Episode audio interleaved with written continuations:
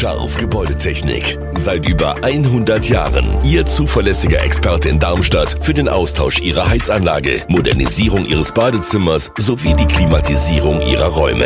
Erwarten Sie mehr von uns, als Sie es gewohnt sind. Scharf Gebäudetechnik.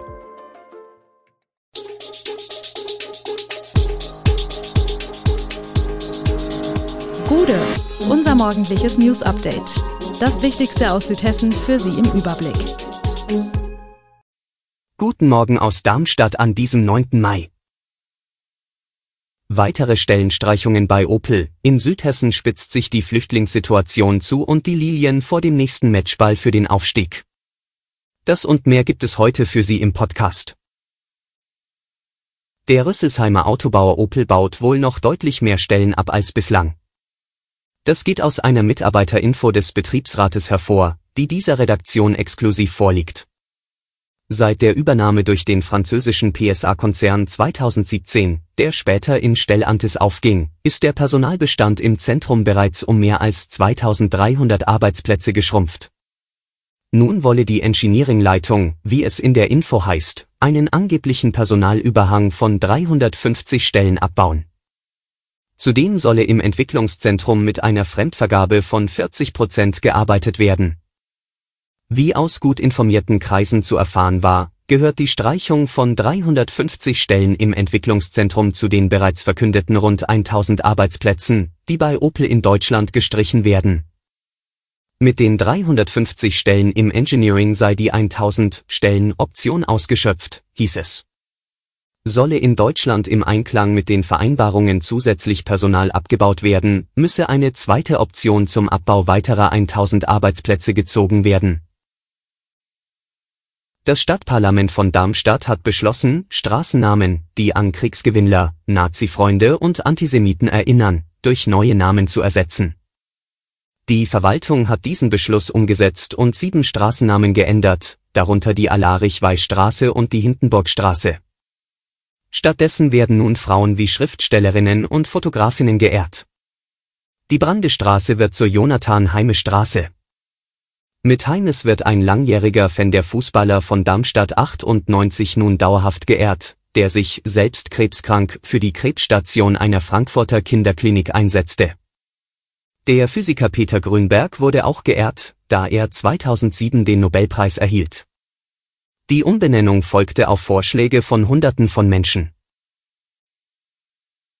Flörsheimer Anwohner unter der Anflugschneise des Frankfurter Flughafens können aufatmen, die Nordwestlandebahn wird vom 16. bis zum 31. Mai aufgrund von notwendigen Instandhaltungsmaßnahmen gesperrt.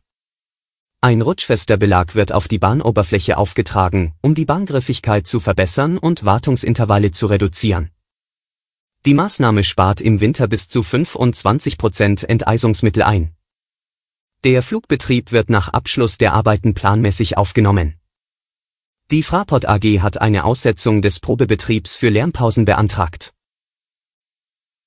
Mehr als eine Million Kriegsflüchtlinge aus der Ukraine sind 2022 nach Deutschland gekommen, zusammen mit 220.000 Personen aus anderen Ländern, die Asyl beantragt haben. In Südhessen spitzt sich die Situation zu. Der Bergstreusser Landrat Christian Engelhardt kritisiert den Mangel an Unterkünften, Klassenräumen und Kitaplätzen sowie an Fachkräften zur Betreuung von Neuankömmlingen. Engelhardt fordert von der Bundesregierung eine Änderung der Migrationspolitik.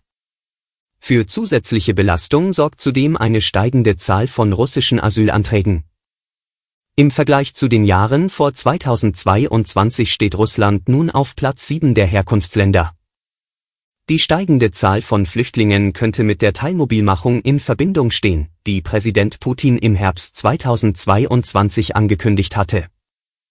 Die Bundesregierung ist offen für die Aufnahme von Russen, die sich dem Wehrdienst entziehen wollen, betont jedoch, dass es sich um Einzelfallentscheidungen handelt.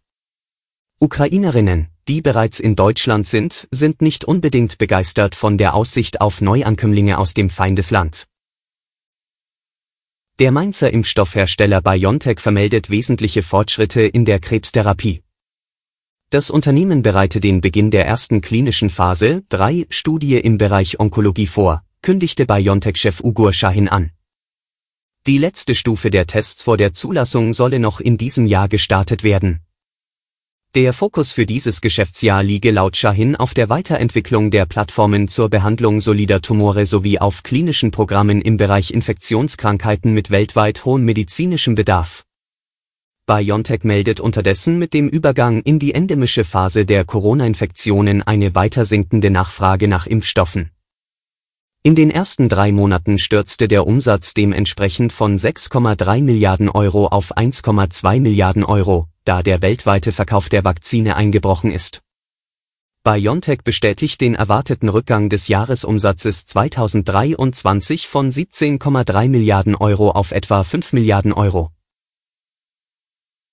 Den frühzeitigen Aufstieg hat der SV Darmstadt 98 am vergangenen Samstag gegen St. Pauli vorerst verpasst.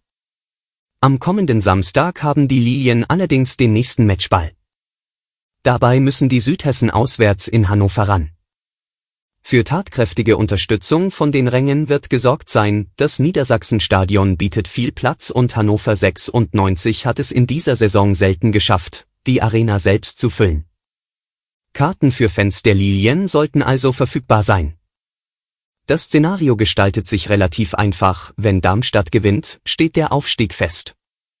Sollte der HSV parallel gegen Regensburg nicht gewinnen, genügt den Lilien sogar ein Unentschieden. Lediglich wenn der HSV am Sonntag mehr Punkte holt als die Darmstädter, dann müsste die Aufstiegspartie noch einmal vertagt werden. Alle Infos zu diesen Themen und noch viel mehr finden Sie stets aktuell auf www.echo-online.de. Gute Südhessen ist eine Produktion der VRM von Allgemeiner Zeitung, Wiesbadener Kurier, Echo Online und Mittelhessen.de. Redaktion und Produktion die NewsmanagerInnen der VRM. Ihr erreicht uns per Mail an audio.vrm.de.